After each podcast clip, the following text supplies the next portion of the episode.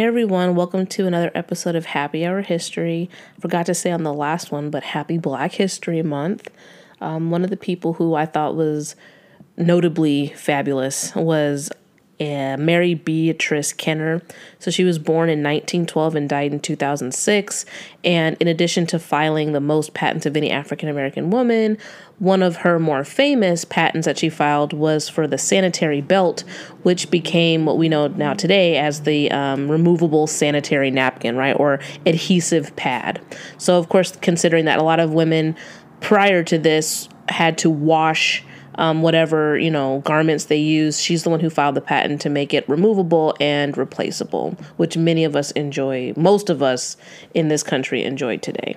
So, for today's topic, I wanted to talk about the Civil War, being that it is Black History Month, and really sort of talk about some of the things that are very important about the war. So, just as some background, many of you probably know that the Civil War was fought to end slavery but it's really not that simple, right? And some of you may know that it lasted four years from 1861 to 1865. But as persnickety as I don't get about timelines, especially for my class, I don't usually quiz people on dates. I always quiz about the years um, from the Civil War and also from Reconstruction immediately after that, because it's very important to understanding the timing of everything and how that relates to American history and then also black history within this country. While the Civil War does start in 1861, one of the things that predates it is actually the that's important is the Fugitive Slave Act of 1851. So this is a whole 10 years before the Civil War started, but it's very fundamental because the Fugitive Slave Act of 1851 made it so that way if a slave ran away, they would have to be returned to their plantation. Well, when you're in war, especially to end slavery, that is not always going to be upheld, right? It's sort of the, this. Of course, there's this common theme in American history where just because something is written down on paper doesn't mean that it's being adhered to and followed in real time. And that's an example of one when the Union Army would come into contact with someone who had run out of the North, who, you know, before the Emancipation Proclamation, right, the two years um, in the beginning of the Civil War, they would not send them back like they were legally supposed to. They would usually offer them enlistment in the military for the Union Army. And of course, if you were one of these men, in this case, one of these men, you would rather enlist to fight for the um, Union Army rather than be sent back to your former plantation. Duh. So, that's important. Now, one of the things that happens in early 1860s is well in this case, Lincoln did not want for his first choice Grant to be the leader of the Union Army. He actually wanted Robert E. Lee. Now, Robert E. Lee, as we know him, is the leader of the Confederate Army, but, and however, he's responsible for taking this half of Mexico and making it into the United States in the Mexican War or Mexican American War of 1848. So Lincoln wants him because he's already proven himself to be a, um, you know, a military force, a strong leader, etc. And of course, you know, if Lincoln, Lincoln wants the best. However, like we said, Lee doesn't want to. He decides to fight for the Confederacy, and then Lincoln gets what's it? It slipped my mind. Ulysses Grant to be the leader of the Union Army. It's also important to note that, of course, it takes a lot more energy to take the land away from others rather than to defend the land you're already on. So, even though the North has a better railroad system and a better telegram system, which makes them able to communicate much better and also get supplies to their troops that much faster, they do not have the home court advantage. And essentially, Lincoln is really losing the war in the first half of it. Now, why I say timing is also very important here is because, as you have to consider, there are elections, right, every four years. So, 1864 is one of those years. So, Lincoln, by issuing the Emancipation Proclamation in 1863, he that is an executive order. Now, a lot of people know more about executive orders in the last 4 years because of Trump and then now because of Biden than, you know, many of us previously thought of before, but the Emancipation Proclamation is an executive order because Lincoln doesn't know if he's going to win his reelection. And that way, if he does lose his reelection, he's at least freed the slaves of his enemies, right? The people who are in the decided Confederate states. But there were four states that did not officially take a side during the Civil War. So those are known as the border states. So Lincoln allows those four states to keep their slaves after he issues the Emancipation Proclamation, of course, until, and he knows, until the war is over, and then he officially ends it for all the states. Those four border states are Delaware, Kentucky, Maryland, and Missouri. So those four states are allowed to keep their slaves, but they don't have to, well, they don't have to give them up yet, right? They're allowed to keep them even after the Emancipation Proclamation, sort of as a thank you for the state not officially taking a side. Now, of course, there are people there in those states that feel allegiance to the Union or feel allegiance to the Confederacy, but the state governments did not make an official stance. So it serves as a nice buffer zone. These four states are also um, right below the Mason Dixon line, so it acts as a nice buffer zone for the Union Army um, to fight the Confederacy and also he Lincoln does not make some of the parishes, which in California we would call them counties. He doesn't make some of those parishes give up their slaves either. So Lincoln is showing himself to be a politician, right? It's not just as simple as saying Lincoln freed the slaves in 1863. He didn't do that. He only freed them in the official Confederate states and then not even all of the areas within those Confederate states because again, he's trying to run for reelection. So it's not a stretch to think that the areas that he let those people keep th- their slaves were probably areas where he had a lot of political support for his reelection. But he does end up getting his reelection. Now, why would he release these slaves? Not only is he doing it just in case he doesn't get reelected, he's also doing it because he wants those able bodied men in the southern states to leave and then join, come to the north and join with the Union Army or join up with the Union armies that are already in the South. Of course, right? Because they know the land. And as we already said, the Union does not have the home court advantage here.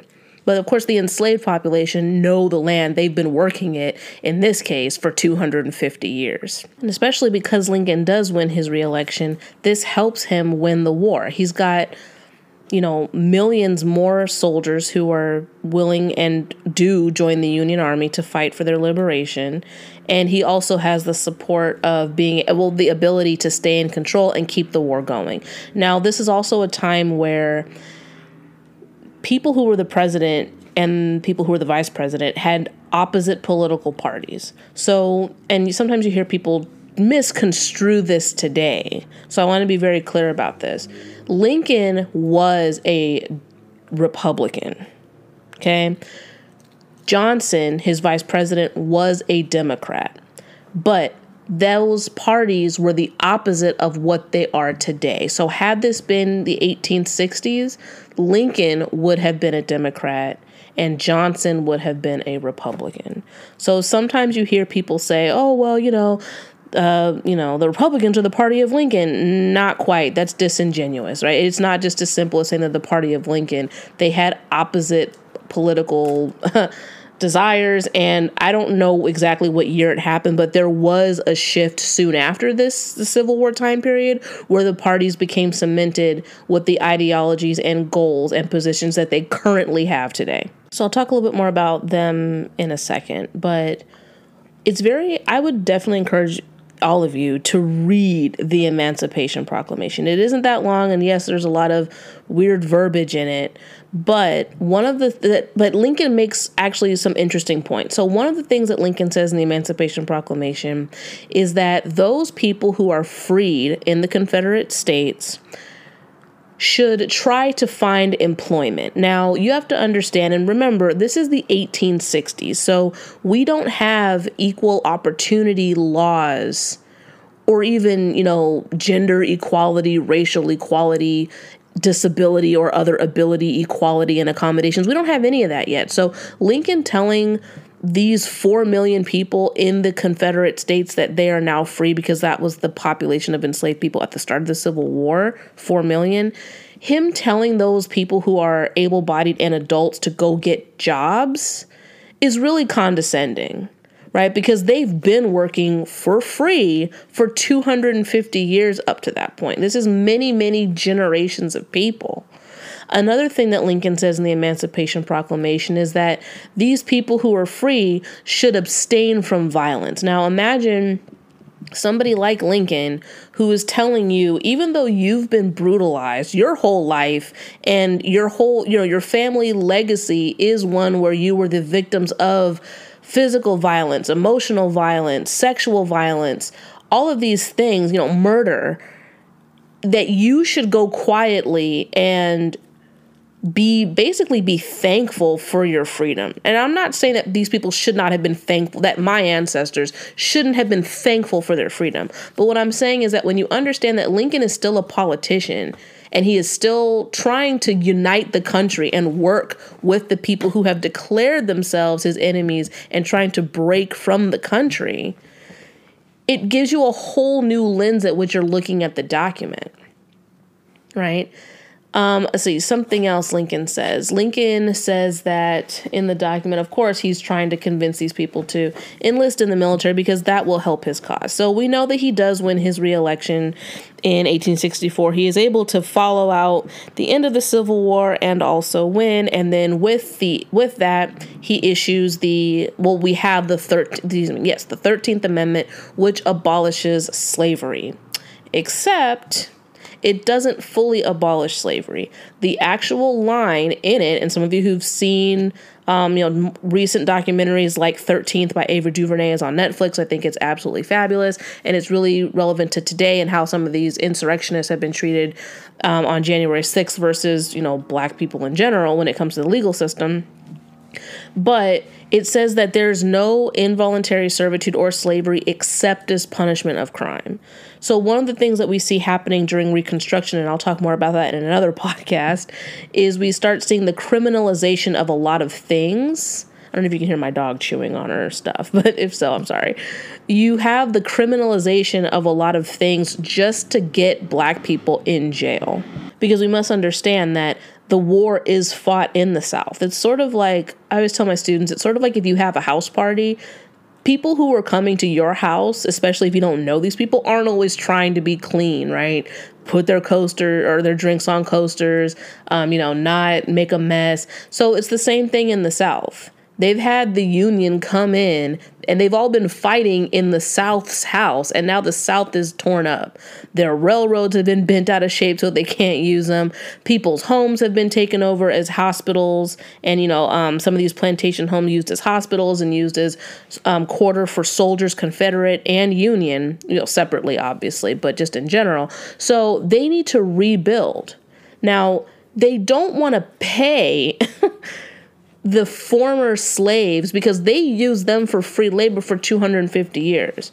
So the people who would have had money to rebuild their homes and you know i mean i'm thinking plantation owners but also the state government they don't want to pay these newly freed slaves a wage to rebuild the area. Because that would be too much like right right? That would be the right thing to do they also don't want to have to give skilled labor pay to the white people, the poor whites, who had also been their employees. So, one of the things that's important to understand is that again this is the 1860s so we don't have a publicly funded k through 12 education system that's free and accessible to all citizens yet so most working class whites which again most of the whites were living in you know um, under what we would consider today to be a livable wage so they're living in poverty they don't send their kids to school. They don't get to continue school themselves, sometimes, but you know, past what we would call like the first or second grade. So a lot of them aren't even literate. So these people had also been the employees of plantation owners, but instead of being slaves to the land, they were slaves to the clock. And anybody who's ever had an hourly wage job knows what that's like when your employer says, Oh, you know, Natalie, we don't need you today. You can go home and you're like, okay, maybe the first day you're like, great, you know, I wanted to go home anyway. I'm tired. I want to take a nap. You know, I want to go shopping or whatever. But after a couple days of being sent home early, you're like, this is going to cut into my check, right? Those people are dealing with the same thing. So these people don't want to pay white skilled laborers to to you know rebuild the South. So part of that loophole, again, this is a pol- you know thinking about it from a politics standpoint. That loophole in the Thirteenth Amendment creates the arena to criminalize normal small things, use those people then as inmate labor, which means that they have to work for the state for free as part of their quote rehabilitation, and get them to rebuild the South without anybody having to pay these people. And we know that it disproportionately affects the descendants of slaves. Now, this is where I'm saying that the timing is important. The 13th Amendment is it goes through in December 1865. But less than 2 weeks later we have black codes. So all southern states had black codes and I'll talk more about those later because to me that's in this reconstruction, you know, the reconstruction 12-year period, but black codes really limit the freedoms of everybody really even though on paper it looks like it's just limiting the freedoms of black people. So like I said, I'll talk about that at a later time. But essentially the point is is that there was no period really of freedom. And even though these people had freedom on paper with the 13th Amendment, and there were civil rights acts that were passed in the 1860 in the 1860s after the Civil War. Um, there really is no real equality that's possible for these people. So backing up a little bit, Another, well, two other things that are important here are the difference in the types of groups that we have. So there were many people who, even before the Civil War, because of course, you know, these ideas are permeating decades before and they're just building up steam and building up movement and traction and you know networks. There were some people who were going to be and who were abolitionists and there are people who are anti-slavery advocates. So here's the difference. Abolitionists are people that believe, or people who believe, that slavery is wrong. A lot of them use the Bible as justification, but it's important to remember that the Bible, as you know, the capital B Bible, was used to justify slavery in Genesis. So there's the story about Noah, and it depends on which version of the Bible you're reading. As anybody who's ever had to read it knows that you know they'd say different things at different times and which versions and etc. But in Genesis, with the story of Noah, after the flood, Noah, I guess in some versions, gets drunk, and then his son Ham sees him and laughs. And then God, um, excuse me, yeah. God curses this son, Ham, and makes him dark skinned.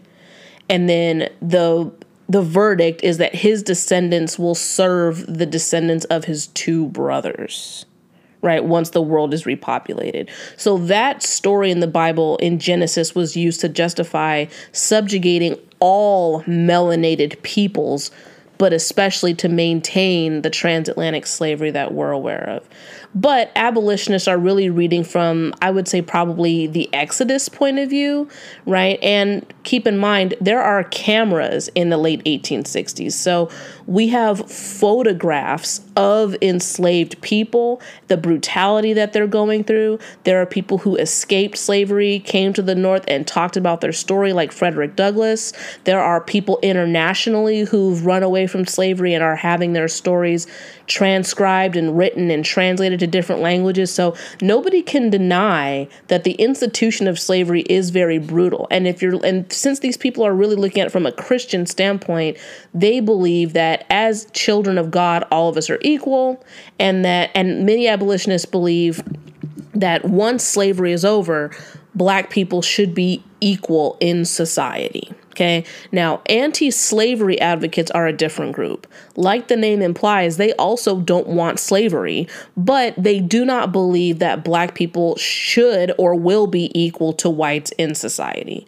One of the most famous anti slavery advocates is Abraham Lincoln. So, again, thinking about the lens at which Lincoln is looking at this group of people, it makes sense as to why he wrote the Emancipation Proclamation the way he did, why the 13th Amendment is phrased the way that it is, and why there's, even though there's a 12 year period following the war where a reconstruction, where there's a, an attempt to reconstruct the, nat- the fabric of the country to incorporate these 4 million people as citizens, it doesn't last after 1877, and there's still 130 years later. Um, legislative and actual de facto and uh, de jure segregation, Jim Crow, racism, etc. Okay, so that's the difference between the abolitionists and the anti slavery advocates. And I totally forgot to mention that my I am actually drinking during this happy hour history, of course, you know, for 21 and up, etc. I'm drinking Primo Amore Moscato that I got from Bevmo. Um, I'm this is in no way sponsored. I'm just sharing with y'all what I'm drinking. um, it's pretty spritzy and sweet, so if you like spritzy sweet wine, I totally recommend it. It was not expensive at all. So I just wanted to add that in real quick. But I always argue to my students that really, even though the North won the war, like in a actual physical sense, the South won the well, they really won the social war. Because again, considering the politics at hand here and the fact that there there's the rejoining of the country, right? The end, quote unquote, of the Confederacy. These losers are allowed to keep their flag and they're allowed to impose their own racial rules for the next 130 years after the Civil War is over. Roughly 130 years. So even though they lost the war, you couldn't tell. Technically, the things that they do after the Civil War are federally illegal, but the North doesn't care. And that's what I want to talk about now. Is the North really gets positioned as the saviors in this case, right? Because yes, they fought to end slavery, but like I said, many of these people were, even though they're in the North, they're not necessarily abolitionists. Many of them are anti slavery advocates, and a lot of the people who are being enlisted into the military are immigrants. So they just got to the country. They're being recruited in these major cities to join the military, the Union Army in the military, because, of course, and for the same reason a lot of people join the service today they feel like joining will make them rooted in america and at that at that time will make them be seen as having assimilated into american society so there are plenty of people who are fighting in the war who don't necessarily believe in the ideology of what they're fighting in. They're doing it because they're getting something personally out of it and they're hoping that their family and or their ethnic cultural group whatever will also benefit from positive participation in the war in this case. And because of this, this is why you also see a lot of issues, even in the northern states, in this Reconstruction time period, as well as again for the next 130 years, is because even though the North fought for the freedom of the enslaved people, they don't necessarily want them to be moving to the North. They don't want to have to compete with them for jobs. I mean, like I already mentioned, I mentioned it in the context of the South, but it's the same thing in the North. The South relies on slave labor because they have 4 million people who they don't have to pay, and the South at that time is growing two thirds of the world's cotton. So, of all the cotton grown in the world that's turned into sheets and clothes and flags and everything else that cotton gets turned into, two thirds of it is coming from the United States and the southern states, which means that all that money is just being pocketed by these people who are the plantation owners and by the industry that supports it. And in the north, those items are being turned into products. So the tobacco in the South is being rolled into cigarettes and cigars in the North. The cotton in the South is being sewn into garments in the North. But the even and the North doesn't need slaves they already have their boots on the necks of these European immigrants who they pay very low wages because, again, this is the late 19th century. There are no unions, there is no minimum wage. There is no 40 hour work week the way that we, uh, you know, conceptualize of it today. There are no child labor laws. Some of you may um, know about the, I think it's the Triangle Shirtwaist Factory, but you know, like where you have people who are being locked in their factories, these multi-story buildings, and if there's a fire, these people just die. Like they don't, they don't even have laws to make. Like I don't know if you've ever noticed when you walk through a door there's that sign on the top that says that the door must remain unlocked during business hours. That didn't even exist yet. So it's crazy how we have all these things that we sort of don't pay attention to in our like normal day-to-day lives that have roots in the time period we're talking about or you know immediately after. But don't want to go off on that. What I wanted to say is that the North uses these European immigrants as cheap labor but they're also positioning these people against the newly freed slaves, who a lot of them are going to be moving into the northern states to try to find jobs, especially because of the trauma that they've experienced in the South and because of the still segregation and racism that permeates immediately after the Civil War is over. So, these immigrant populations who are in the northern states, be it Irish, Italian, Chinese, you know, whatever, whoever these people are, like in their groups, right? The Dutch, the Germans, they're already, well, not so much the Germans, but that's a whole other thing.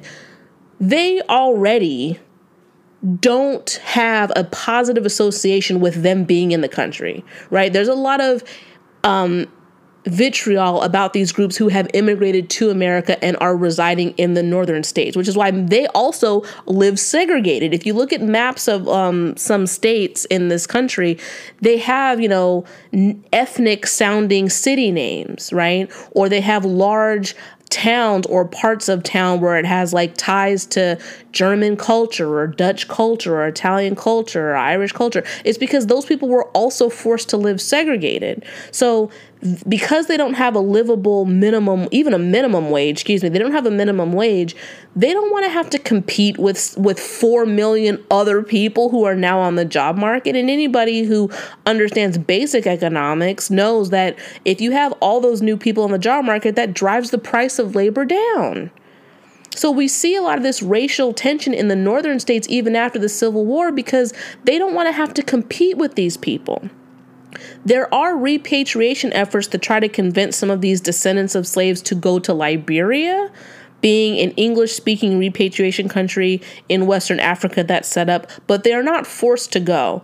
And imagine uh, many of these people would not trust it anyway, even in 1865 or immediately after. There's still slavery in the Western Hemisphere Brazil is the last to abolish it in 1888. So why would they trust a, a, a transatlantic voyage to the other side of the, the um, ocean and trust that you're going to drop them off in Liberia, you know, free and clear, not just resell them into slavery in the Caribbean or in South America, right?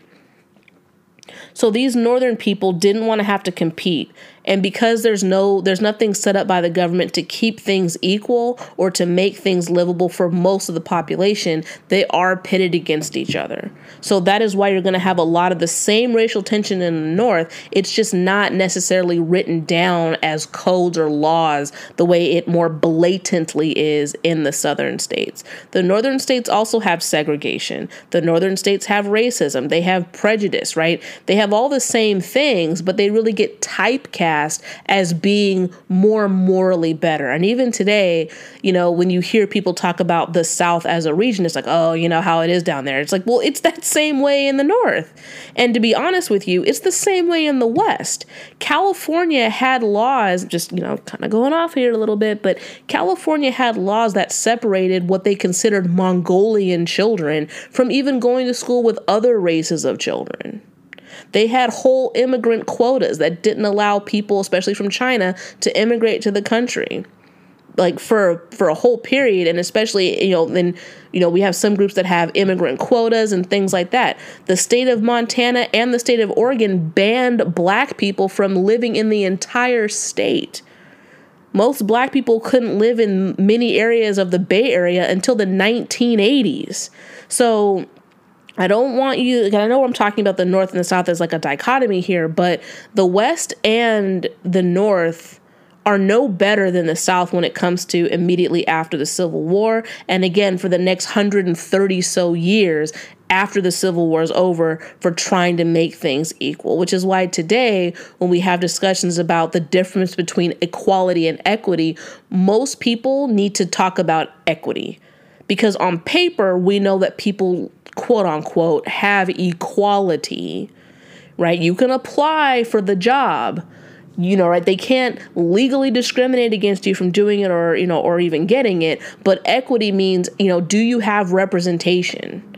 So it's the same thing we're talking about for today. There is less equity. Now, um, I guess I'll say that for the next one. I'll talk about um, equity and politics during the Reconstruction time period. So I'll save that one. I won't talk about that yet. I'll save it as like a teaser for you to listen to the next one. And it's also worth noting before I end that there were free populations of black people in the North. So when you look at a lot of the um, verbiage surrounding segregation, they use the term like freedmen, free ne- and free Negroes. So those are two different groups Um, freed men would have been the people who had been slaves, and then free Negroes would be people who had never been enslaved, right? Many of them obviously all of them live outside of the South because of the situation where they might be, you know, re-enslaved even though they're technically well, excuse me, they might be enslaved even though they're free. But those are two different groups. And so because there had been free black populations already in the northern states, um, some people who had gone into Montana, but like I said, were eventually run out of the state, etc. It really puts into focus that there was no real equality anywhere. It's just you had to decide how you wanted to be discriminated against. That there there was no moral difference between the North and the South, and that Lincoln really isn't the savior that, you know, mainstream American history tries to make him out to be. So, yes, he does free the slaves, but again, he doesn't believe that these people are equal to whites. He doesn't even really believe that they should stay here. I mean, Lincoln suggests that they go to Liberia and or Haiti because Haiti had had their revolution which ended in 1804 so it's you know 60 years before the civil war started um, but he has really doesn't have that many plans to incorporate them equally. So it's interesting to me. I mean, obviously, it's unfortunate that he's assassinated, but I often wonder, you know, what would things have looked like had he lived out his second term? You know, would there have been, would Reconstruction have lasted longer than 12 years immediately after that? Um, Congress supports his agenda even after he's assassinated, which obviously makes Johnson upset. But, and you know, Johnson is the only other president who didn't go to um, the inauguration of the incoming president.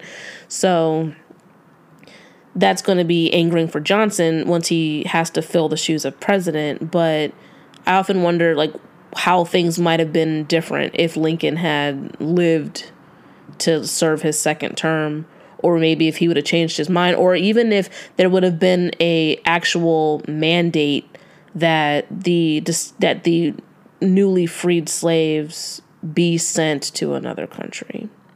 So I'm going to go ahead and end this episode of Happy Hour History. Thanks for joining in. And I will be doing a reconstruction podcast soon. So make sure you listen out for that. Have a good one. Bye.